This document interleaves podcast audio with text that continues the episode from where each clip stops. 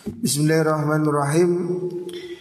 Inna Allah tajawaza li ummati amma haddasat bihi anfusuha ma lam ta'mal bihi أو تتكلم به إن الله تجاوز عن أمتي ما دورها ما لم تعمل به أو تكلم به رواه الجماعة Inna Allah sedunia Allah Ta'ala mahlur Allah ikutaja tajawaza Ngapura sinten gusti Allah? Sesungguhnya ya Allah mengampuni ya. Di umati maring umat ingsun Allah mengampuni pada umat saya Umat Muhammad Sallallahu Alaihi Wasallam. Apa yang diampuni? Amma saking perkara Hadasat kang cerita-cerita Bihi kelawan ma opo amfusuha Piro-piro atine ummah ya. Hadasat anfus itu sesuatu yang ada terbersit di dalam hati. Jadi Allah mengampuni sesuatu yang terlintas di hati. Ya. Kadang orang ada ada kerentak. Apa kata orang Jawa kerentak. Hal yang melintas di dalam hati untuk melakukan sesuatu ya. Itu diampuni oleh Allah Malam ta'mal Selagi ini orang ngelakoni Bihi kelawan ma Orang ngelakoni opo mengkuno ummah Sopo ummah bihi kelawan ma? Au tatakallama utawa gunuman Sopo mengkuno ummah bihi kelawan ma? Jadi kata Imam Nawawi Allah subhanahu wa ta'ala Mengampuni apa yang terbersit di dalam hati Kadang orang itu ada di dalam hati itu kemerentek godaan setan Jangan-jangan Allah tidak ada umpamanya Godaan setan Mosok pangeran ono tenanta itu ono opora kerentek-kerentek yang membahaya. Ini kalau diucapkan kan tidak boleh. Ini kalau kerentek di dalam hati gangguan setan tidak apa-apa. Atau kemerentek di hati ngerasa nih kukoyoe sepertinya dia itu jangan-jangan ya. Sementara tidak diucapkan itu tidak apa-apa gitu loh. Jadi hati nafsi ya, sesuatu yang terbersit di dalam hati. Nah, hati ini memang sudah ada aja goyang-goyangnya itu. Inna Allah Allah Ta'ala ikut aja wazangabu Rasulullah Allah An ummati sangi umat insun Ma ing perkara tawas wasat kang ridu Bihi kelawan ma Opo suduruha pira-pira Atine ummah? Malam tak malas lagi orang lakoni sub ummah. Bi kelan ma au lama utawa ora gundeman sopo ummah. Jadi kalau apa terbersih di hatimu tidak kamu ucapkan maka itu belum menjadi dosa. Kerasani batin kayak itu belum dosa. Tapi kalau kamu ucapkan pada orang lain, saya itu itu loh, anu itu loh, ngerasani menggunjing dengan cerita-cerita itu dosa. Tapi kalau cuma membatin, bahasa orang Jawa membatin, menggunjing di dalam hati itu belum termasuk dosa. Alhamdulillah. Jadi belum termasuk dosa sesuatu yang masih kamu simpan di dalam hati. Kemerentak kata orang Jawa itu pikiran yang terbesit tentang apa sesuatu yang jelek umpamanya merencanakan kejelekan, merencanakan kejahatan selama belum dilakukan dan tidak diucapkan itu belum disebut dosa ya. Tapi kalau kamu lakukan atau kamu ucapkan, nah itu menjadi dosa. Jadi kalau masih ada di dalam hati, masih godaan setan, itu tidak dosa. Inna Allah Ta'ala la yumli zalimi hatta idza akhadhahu lam yuflithu. Selanjutnya hadis riwayat Imam Bukhari, Rawal Bukhari. Inna Allah subhanahu Allah ta'ala iku la yakti nyerantai akan cinta Allah.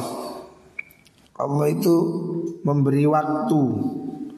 Allah menunda Lidzolimi pada orang zolim ya.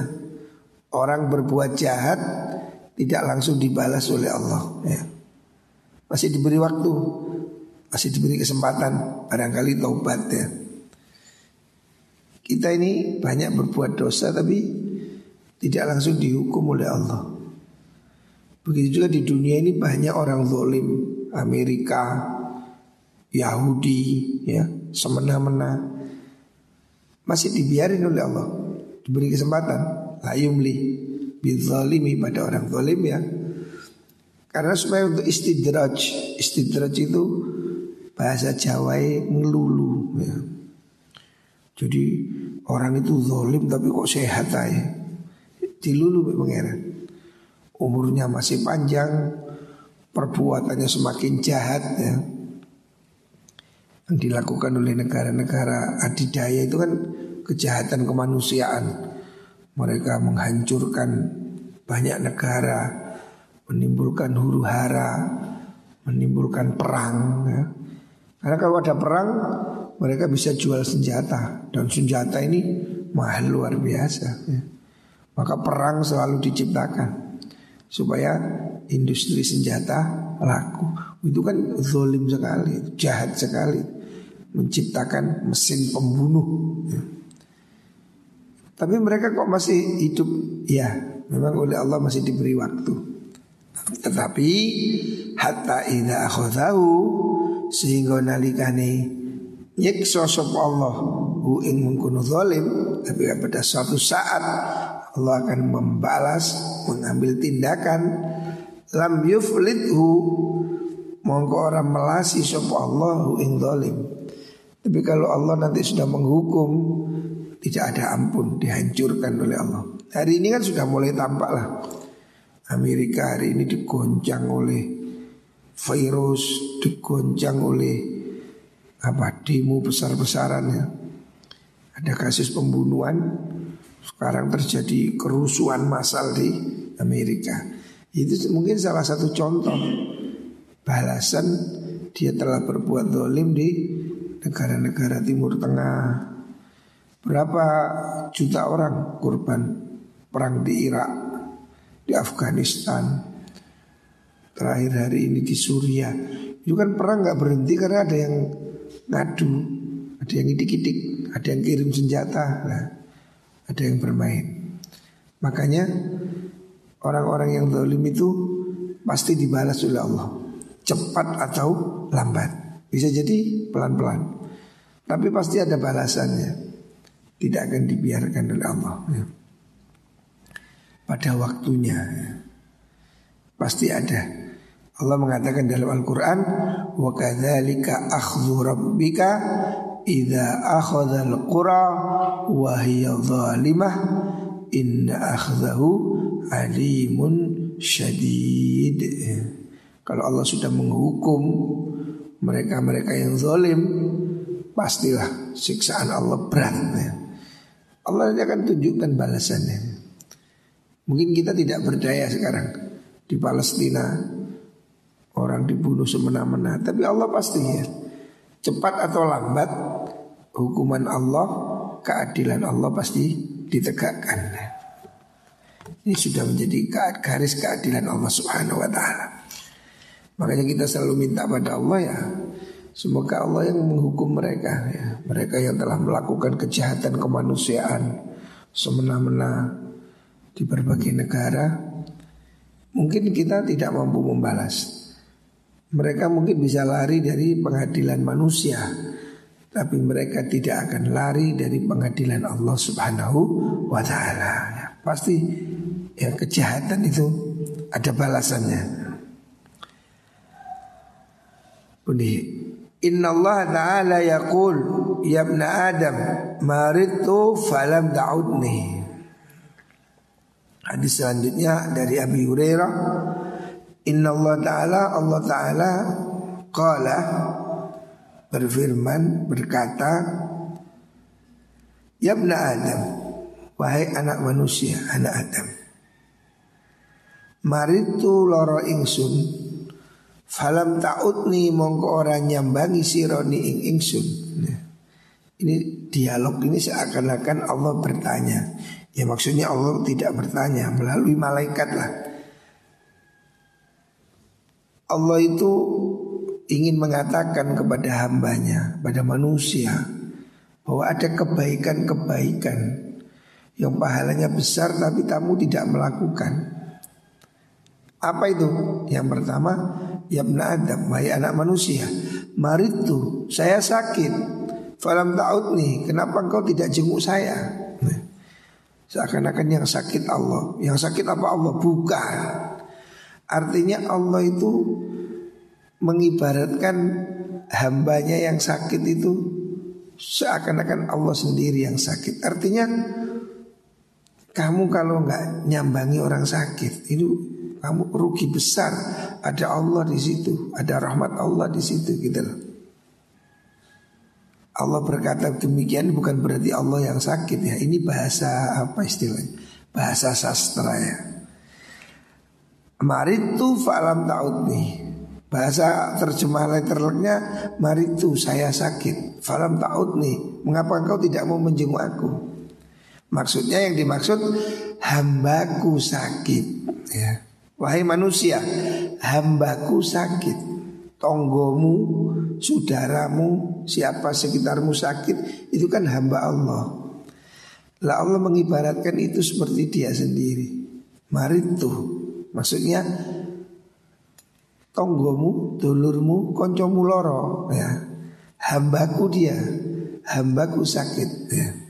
Kenapa kok Allah mengatakan mari tuh, saya sakit? Ini karena tasyrifan lidzalikal abad. Karena Allah menghargai hambanya itu ya. Seakan-akan yang sakit Allah itu sendiri. Padahal yang sakit ya manusia. Ya. Orang ini kalau mencintai kan merasa ikut sakit tuh. Kekasihnya sakit pasti orang itu ikut sakit ya. Nah Allah itu menggambarkan kasih sayang cinta Allah kepada hambanya itu seakan-akan orang yang sakit itu saya Hambaku yang sakit itu aku cintai ya. Kenapa kamu tidak jenguk dia? Katalah. Ini isyarat apa? Isyarat bahwa menjenguk orang sakit itu pahalanya besar. Jenguk orang sakit, jenguk orang yang tidak berdaya ya. Orang sakit yang tidak berdaya lemes. Apalagi itu orang miskin ya. pasti dia merasa hidup dalam sangat kesulitan. Kalau orang kaya bisa beli rumah sakit bisa beli dokter. Mungkin ada di antara kita tetangga kita saudara kita orang-orang miskin. Itu sakit dan sama sekali tidak berdaya, tidak bisa beli obat, tidak bisa beli makanan. Lah itu loh, itu orang yang harusnya dikasih Allah Allah menyintai mereka ya. Makanya jenguk ya. Kalau ada saudaramu sakit, ada tetanggamu sakit, jenguk ya. Karena Allah ada di situ. Rahmat Allah ada di situ. Ya, dekat. dekat sekali.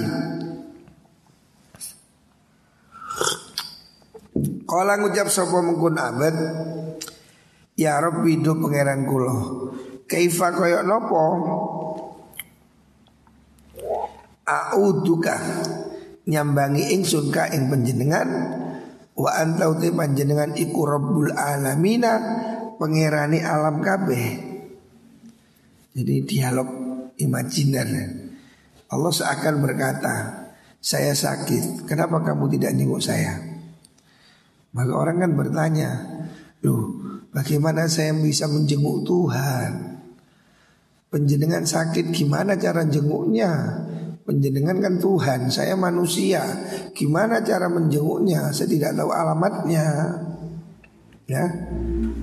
Kola yang dimaksud itu kola dahu sopo Allah ama alimta ono to ora weruh sira anna abdi sutuni kawula ingsun rupane fulanan fulan iku marido loro sapa fulan falam ta'udhu mongko ora nyambangi sirahu ing fulan. Ama alim ta ono to weruh sira annakal sutuni sira. Iku lau uttala menyambangi sirahu ing fulan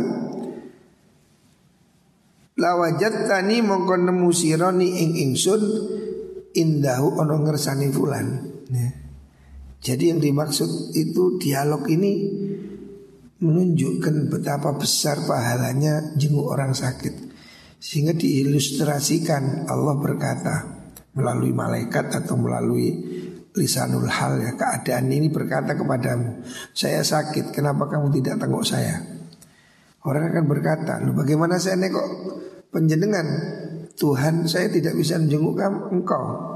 Allah menjawab Kamu tahu kan tetanggamu sakit Saudaramu sakit Si fulan sakit. Kenapa kamu tidak jenguk dia? Kalau kamu mau jenguk itu Tetanggamu, saudaramu, temanmu Yang sakit itu Maka engkau akan menemukan aku di sini Maksudnya kamu akan menemukan pahala dari aku. Kamu akan menemukan kemuliaan karena kau telah mengunjungi orang yang sakit. Hadis ini mengingatkan kepada kita tentang pentingnya menghormati orang mukmin ya. Sakit hendaknya dijenguk ya. Kalau ada teman, saudara, tetangga sakit, jenguklah ya.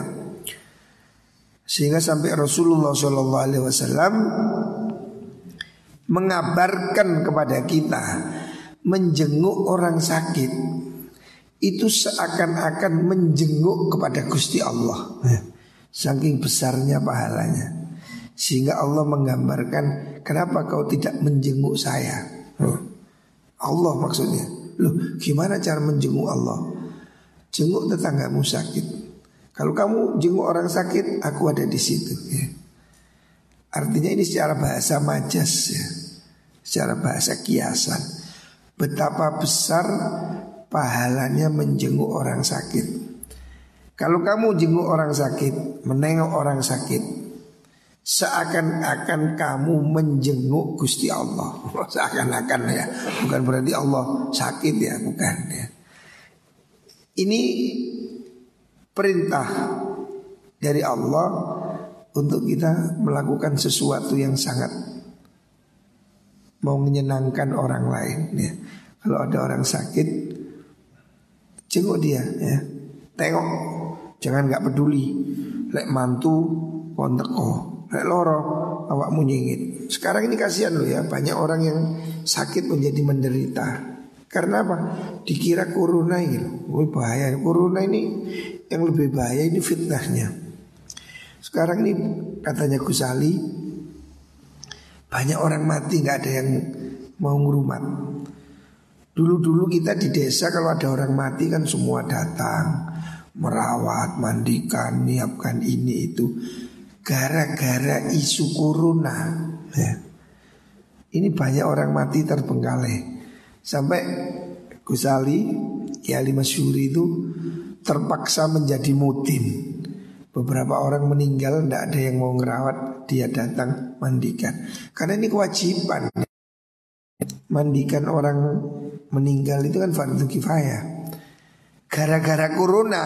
Nah corona ini betul-betul menyiksa. Orang mati sekarang nggak ada yang nyelawat. Banyak orang mati nggak ada yang ngantar nggak ada yang ngerawat. Alasannya takut corona apa sih corona ini apa gitu Fitnahnya kok sedemikian besar. Sehingga orang sakit nggak berani jenguk. Dulu kan orang sakit kan mesti kita penuh-penuh jenguk. Sekarang orang sakit bisa jadi terlantar oponane watu aduh kamu watu di Indomaret di pendeli wongan kok kamu watu di bis diturunkan? Jadi sekarang ini orang sakit itu dianggap musuh gara-gara corona ya, makanya kita doakan muka-muka corona ini segera hilang ya. Yang menyebabkan hidup susah ini corona ini. Orang nggak boleh batuk, orang nggak boleh sesak, orang nggak boleh sakit. Nah, didik-didik corona, kecandol baku corona, ketiban gendeng corona, lu KPKP corona. Yabna Adam. Wahai anak Adam Istad amtuka amrih jaluk mangan ingsun ka ing sira falam tut imni mongko ora mangani sira ni ing ingsun. Allah mencelahi anak Adam manusia. Saya minta makan pada kamu kamu kok nggak mau beri saya makan loh gimana Allah kok minta makan Kola ngucap sopo abet niku Ya Rabbi do pangeran kula wahai Tuhanku Kaifa kaya nopo ut imuka aweh mangan ingsun ka panjenengan. Loh, panjenengan minta makan gimana caranya? Gusti Allah minta makan menune nopo? Oh, kau ini gak ngerti. Dul dul. Maksudnya Allah minta makan ini bukan untuk Allah. Wa antau te panjenengan iku Rabbul alamin pangerane alam kabeh.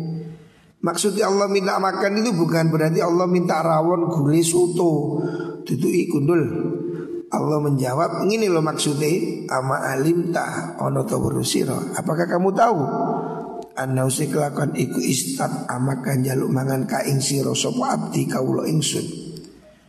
Fulanun rupani fulan Falam tut imhu Mungko ora paring siro ing fulan.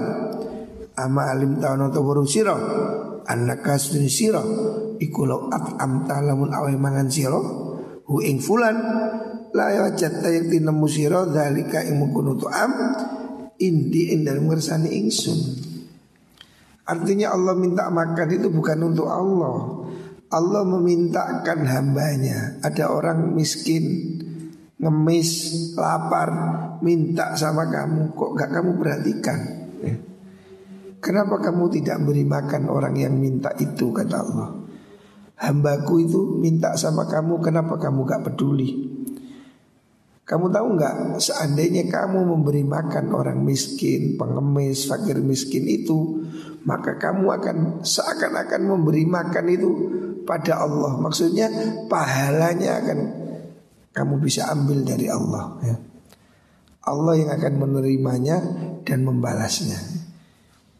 Jadi kalau kamu memberi pada orang miskin Sesungguhnya orang miskin itu disuruh oleh Gusti Allah. Sama dengan ketika kamu membayar zakat Sebetulnya kamu tidak memberi orang miskin Kamu itu harusnya sedang berniat membayar kewajiban pada Gusti Allah Orang miskin itu petugas Orang-orang yang ditunjuk Allah untuk mengambil Maka jangan kamu hina dia Sebab orang miskin itu petugasnya Gusti Allah. Emang kamu berani menghina Allah?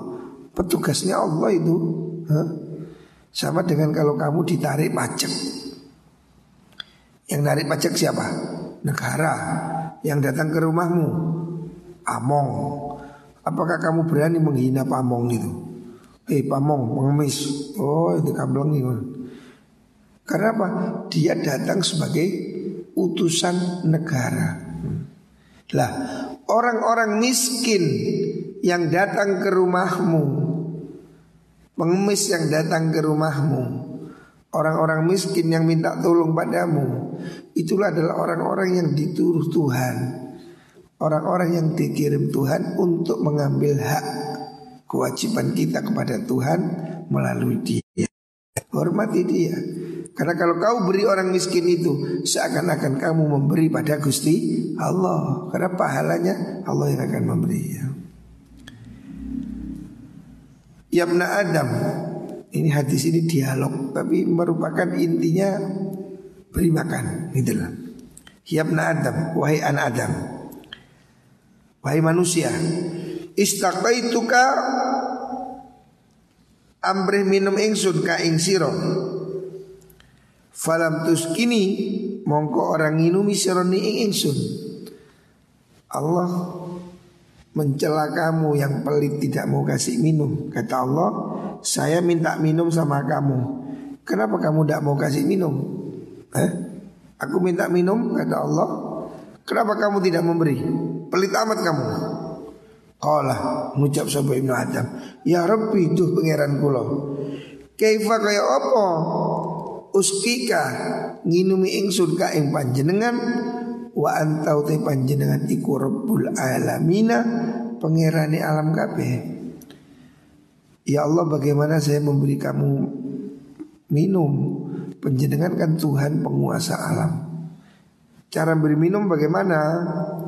Qala dawu Allah istasqaqa amri minum ka ing sira sapa abdi kaula ingsun rupani fulanun fulan falam tuskihi mongko ara awe orang maringi minum sirahi ing fulan ama iling-iling innaka sunni sira iku lau saqaitahu lamun nginumi sirahu ing fulan lawajattah mongko bakal nemu sira zalika ing mengkono sakyu indi ing dalam ngersane ingsun. Jadi Allah berkata, "Kenapa kamu pelit nggak mau memberi saya minum?" Manusia bertanya, "Bagaimana saya memberi minum Tuhan?" Tuhan penguasa semua alam. Allah mengatakan, "Ada orang minta minum padamu." Ada orang miskin, ada orang tidak berdaya minta minum padamu, tidak kamu beri. Kenapa kamu pelit? Tahu nggak kamu? Orang-orang miskin itu datang atas suruhan Allah. Kalau kamu beri dia minum, kamu akan dapatkan minuman itu ada pada saya, pahalanya maksudnya. Jadi hakikatnya memberi makan orang miskin, memberi minum, memberi uang kita beri sodakoh, kita beri zakat, sesungguhnya kita membayar pada Gusti Allah. Makanya jangan menghinakan orang miskin. Karena orang miskin itu petun, petugas yang disuruh Allah mengambil kewajiban kita ya. Hormati mereka. Sebab yang menyuruh dia itu Allah. Ya. Allah mewajibkan pada kita menyisikan harta kewajiban kita untuk Allah. Namanya zakat. Ini sedekah, ya. Allah ngambilnya lewat siapa? Dia orang-orang miskin itu. Orang miskin itu petugasnya Gusti Allah ya. Jangan kamu hina. Rawahu Muslim. Hadis riwayat Imam Muslim an Abi Hurairah. Allah Muhammad ini ngantuk iku gane turu ini. Inna Allah sedini Allah Ta'ala muhalur Allah Yakulu dawu sama Allah Inni Lahammu bi ahlil ardi azaban Ini sedang lahammu yakti nyejo sapa ingsun Bi ahlil ardi kelawan ahli bumi Penduduk bumi Azaban ing siksa Kata Allah, aku sudah berencana akan menurunkan bencana di bumi itu. Tapi gagal, burung dibatalkan. Kenapa? Faida nazar tu nalikan ini ngali ingsun ila ummari buyuti maring piro-piro wong kang ngerameaken omah ingsun orang yang meramaikan rumahku di mana rumah Allah ada di mana masjid ya. Rumah Allah itu masjid. Jadi Allah itu tidak jadi wurung menyiksa, menjatuhkan bencana gara-gara Allah lihat masih ada orang di masjid. Ya. Gara-gara aku masih melihat ada orang ramai di masjid. Gara-gara masih ada yang orang jamaah Wal mutahabina lan bira-bira wong kang asih-asian, orang yang saling mengasihi. Via ing dalam ingsun karena aku masih melihat orang yang saling mencintai sesama mukmin karena aku wal jaluk ngapuro orang-orang yang beristighfar bil ashari dalam waktu sahur orang-orang yang mohon ampun tahajud di waktu sahur syaraf tu mongko ngenggo akan ingsun azabi ing siksa ingsun anhum saking ahlul ardi ya. Jadi kita ini berhutang budi kepada orang-orang yang rajin ke masjid ya. Allah membatalkan bencana.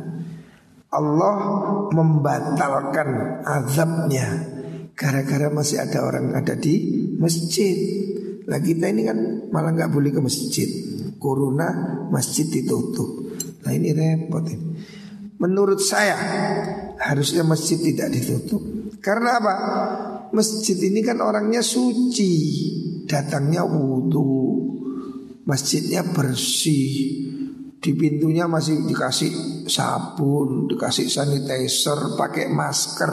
Ini pasti tahu lebih baik daripada yang ke mall. Orang ke mall gak pakai masker, gak cuci tangan, gak mandi, apalagi di pasar, lebus-lebus, desek-desek. Kenapa orang ke pasar dibiarin? Di masjid dilarang. Saya tidak setuju.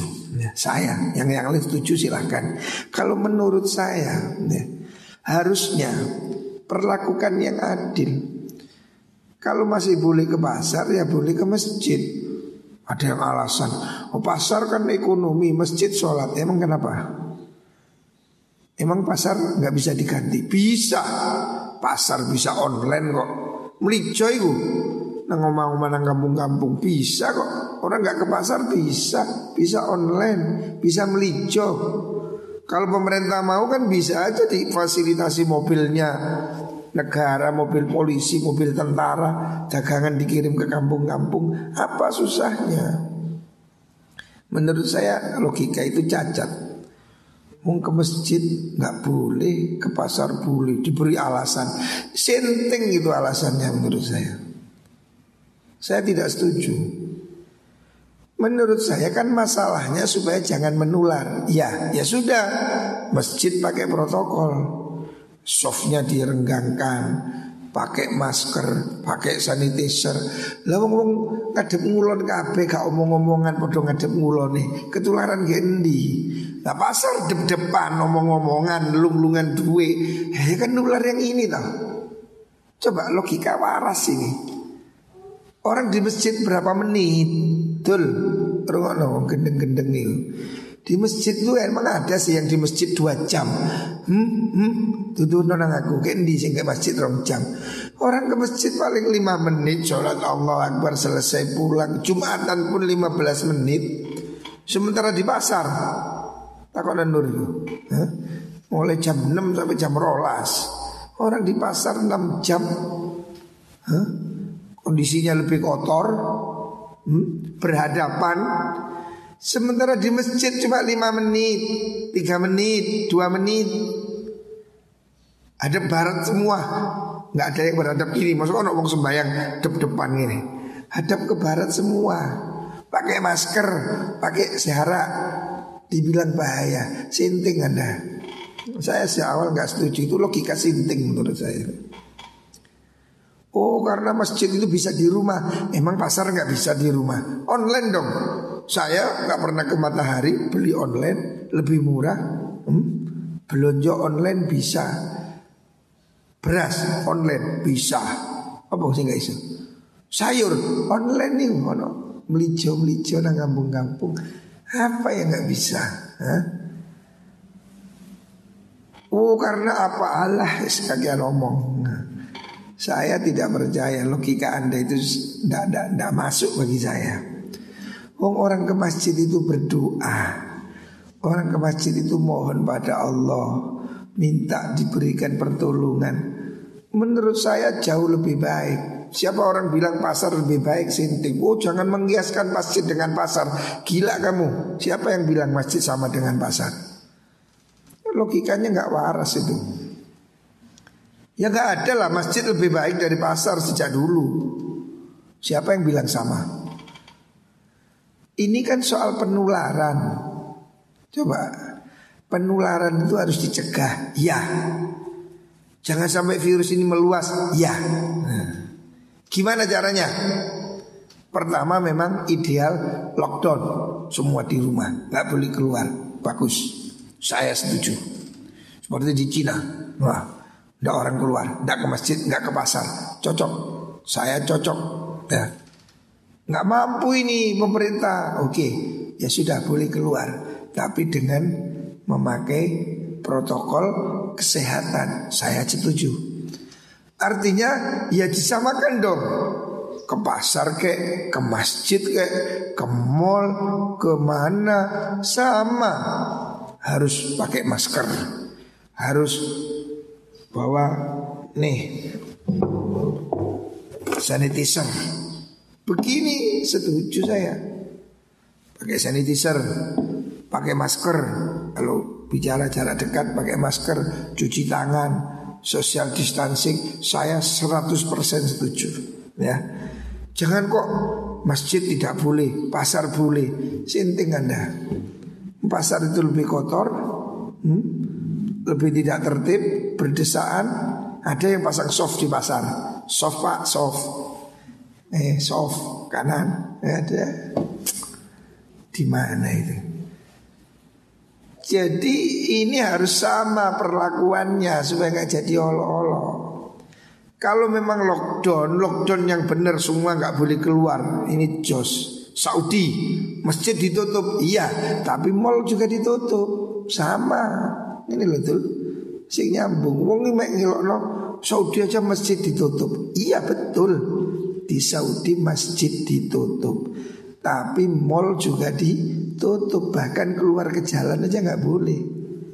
Jam malam Nongkrong nggak boleh, kafe ditutup, semua ditutup. Ini betul, saya setuju. Kalau nggak bisa, kalau nggak bisa ya ayo semua diajari protokol kesehatan. Semua harus bersih, cuci tangan, pakai masker, pakai sanitizer. Ya wes, mau ke masjid, mau ke pasar, mau ke mall, mau ke pantai, semua standar. Ini betul. Nah kemarin-kemarin itu saya memang nggak setuju ya, tapi aku menengah ya bu, ono sing logika kayak SMS beredar, kenapa masjid harus tutup? Alah, aku guyu ya ngaji fakih nang di wong ya. Ini menurut fakih bel. Aku gak percaya. Nah, yang betul ya semuanya harus jaga diri. Ayo, makanya kita mau mondok masuk lagi. Iya, masuk harus karantina. Di rumah harus tidak boleh ngeluyur.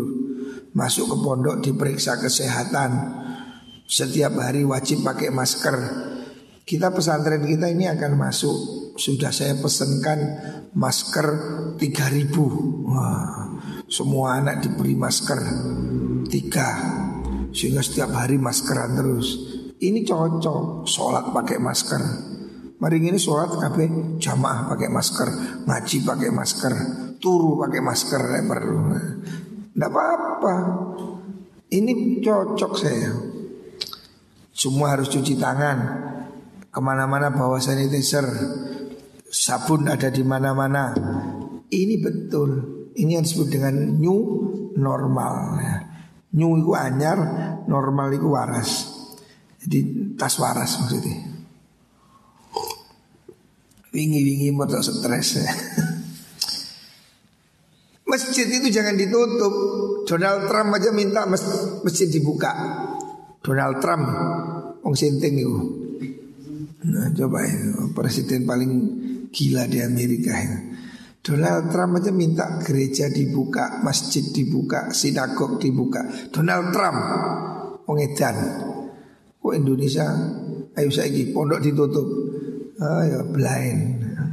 Biarkan pondok dibuka, masjid dibuka, tapi semua harus menjaga kesehatan. Ini loh.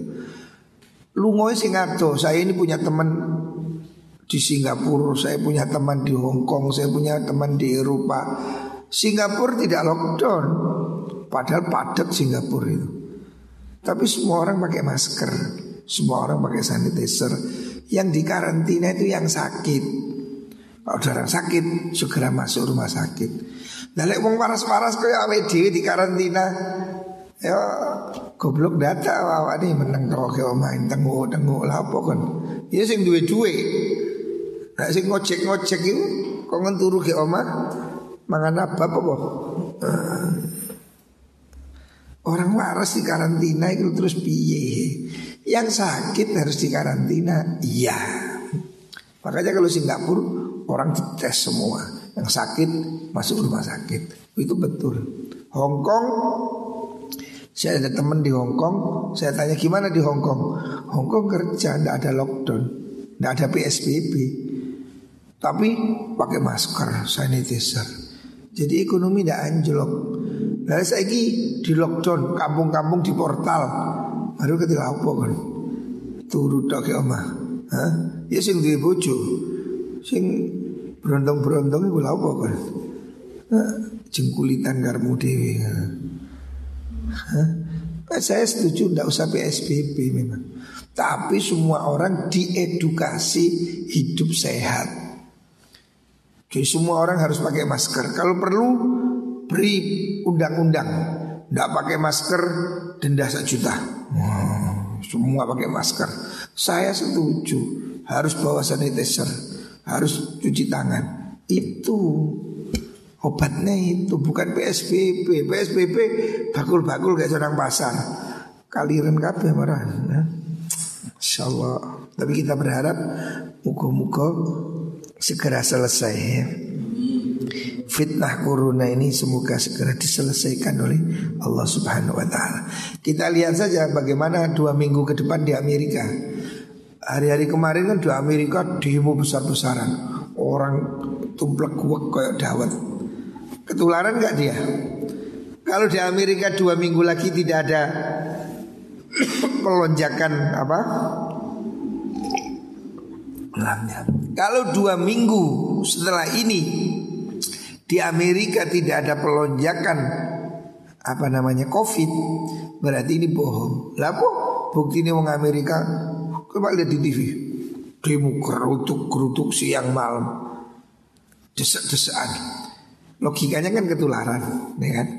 Kalau dua minggu setelah hari ini di Amerika tidak meningkat tajam, ya berarti yang ada ini omong kosong semua. Nah itu bukti ini, wong gemerutuk kok gak apa-apa, ya. Kita setiap hari alhamdulillah sholat bareng-bareng ya karena sing corona. Corona ya gak ono. Watu ya ora waras kabeh alhamdulillah. Allah akan ini loh, ini loh dalil jelas. Allah tidak menurunkan balak selama masih ada orang yang di masjid. Jangan dikosongkan masjid itu. Ya, dibatasi silahkan. Jarak silahkan Masker yos Gue sajadah dewe bagus ya. Jangan ditutup Bodoh itu ya. Bukaan tapi ake aturan ya, Itu cocok saya Allah tidak menurunkan bencana ini karena masih ada orang ibadah ya. Wal mustaghfirina bil asar dan masih ada orang yang beristighfar di waktu malam. Masih ada yang tahajud istighfar astagfirullah astagfirullah loh karena ini loh. Sorof tu adabi anhum. Sorof tu ngenggo akan insun adabi ing siksa insun anhum saking ahlul ard. Gara-gara masih ada orang di masjid gara-gara masih ada yang istighfar Allah belokkan ya. Allah singkirkan azab itu karena untuk memuliakan mereka ya. Jadi kita ini berhutang budi pada orang-orang yang masih ke masjid ya. Orang-orang yang masih mau ibadah ya Orang-orang yang masih saling mencintai karena Allah Ya santri-santri ini kan orang yang mencintai karena Allah Kamu berkumpul di sini kan karena saling mencari ridho Allah Dan orang-orang yang beristighfar ya. Ini tumbal tumbal menolak balak Allah tidak menurunkan balak ya gara-gara ini Jadi mereka-mereka yang nggak ke masjid itu punya hutang sama orang yang ke masjid. Allah tidak jadi menurunkan belai, Allah tidak jadi menurunkan bencana gara-gara masih lihat ada orang di masjid. Bayangkan kalau masjid tutup semua, waduh ngeri nih. Maka saya sejak awal saya mengatakan jangan ditutup masjid, batasi silahkan, atur silahkan, tapi jangan ditutup masjid. Karena itu salah satu penyebab datangnya rahmat Allah Subhanahu wa taala. Muka-muka kita semua diberi rahmat Allah, diberi kesehatan dan kekuatan lahir batin. Amin Allahumma amin.